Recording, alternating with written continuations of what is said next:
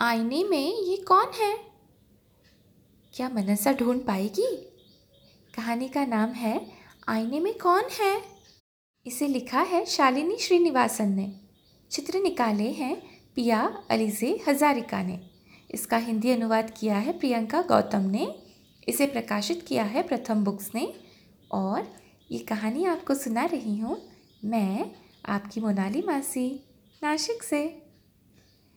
अम्मा के कमरे में एक नया आईना लगा था। स्नान घर में लगे आईने की तरह यह छोटा नहीं था। स्नान घर के आईने तक पहुँचने के लिए मनसा अभी बहुत छोटी थी। ये आईना तो अम्मा जितना बड़ा था। जब अम्मा इसके सामने खड़ी हुई, पीछे एक दूसरी अम्मा दिखाई दी। मनसा चिल्लाई, ये कौन है? आओ और खुद को देखो मनसा, अम्मा ने कहा। मनसा बिस्कुट चबाते हुए अम्मा के सामने आ गई। आईने में दूसरी मनसा का मुँह भी कभी बंद होता तो कभी खुल जाता।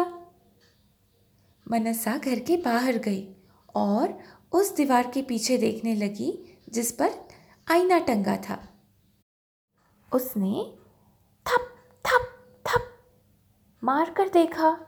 लेकिन दूसरी मनसा तो वहाँ नहीं थी। हाय मनसा टीटू अपने घर से भागते हुए आया। टीटू मनसा के पीछे पीछे वापस आईने तक गया। मनसा को अब गुस्सा आ रहा था। उसने आईने के पीछे झांकने की कोशिश की। ये तो लकड़ी है। मनसा आईने के पास गई और झांकने लगी। आईने में मनसा थी। डरी हुई सी। मनसा आईने वाली मनसा की ओर गई और अपने पैर को ऊपर तक उछाला। आईने वाली मनसा ने भी ठीक वैसे ही किया। वो ज़रा सी भी डरी, सहमी नहीं थी। मुझे बिल्कुल पसंद नहीं है, टीटू फुसफुसाया। मनसा ने क्रिकेट का बल्ला उछाला। वह उसके हाथ से फिसल गया और आईने वाली मनसा के चेहरे से जा लगा। खन चमकते हुए आईने के टुकड़े चारों तरफ़ बिखर गए। टीटू रोने लगा। मनसा, अम्मा दौड़ती हुई आई। हिलना मत, कांच को छूना मत, ये खतरनाक है। उन्होंने पहले मनसा को उठाया फिर टीटू को वह उन्हें कांच के टुकड़ों से दूर ले गई और फिर अम्मा ने कांच को सावधानी से हटाया। मुझे बहुत गुस्सा आ रहा था।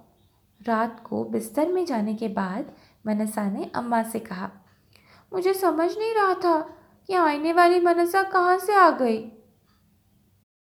माँ ने कागज़ पर आईने का चित्र बनाया। देखो ये सिर्फ़ एक कांच है। पीछे जो चमकदार परत है, वह प्रकाश को वापस तुम्हारी तरफ़ भेजती है। तुम सामने खड़ी होती हो और आईना तुमसे आने वाले प्रकाश, यानी छवि को परावर्तित करके एक तस्वीर के रूप में दिखाता है। मनसा तस्वीर को देखती है। मनसा अंदर, मनसा बाहर, जैसे गेंद उछलकर हमारे पास वापस आ जाती है। मनसा ने कहा हाँ अम्मा ने सिर हिलाया। तुम आईने को अपना चेहरा दिखाती हो और आईना तुम्हें अपना चेहरा वापस दिखाता है। लेकिन आवाज़ क्यों नहीं? मनसा ने पूछा। आईने वाली मनसा तो बोलती नहीं है। आवाज़ को नहीं, चमकदार टुकड़ा केवल प्रकाश को परावर्तित करता है। आवाज़, स्वाद या गंध को नहीं, अम्मा ने समझाया। मतलब आईने वाली मनसा अंधेरे में वहाँ नहीं होगी? मनसा ने पूछा। तुम्हारी तरह आईने को भी देखने के लिए प्रकाश की आवश्यकता होती है, अम्मा ने जम्भाई लेते हुए कहा। आहा! मनसा खुश हो गई। तो ये है आईने वाली मनसा। हम्म अम्मा ने कहा और सो गई।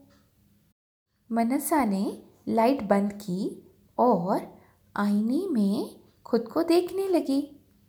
आपको क्या लगता है? उसे आईने में क्या दिखा होगा?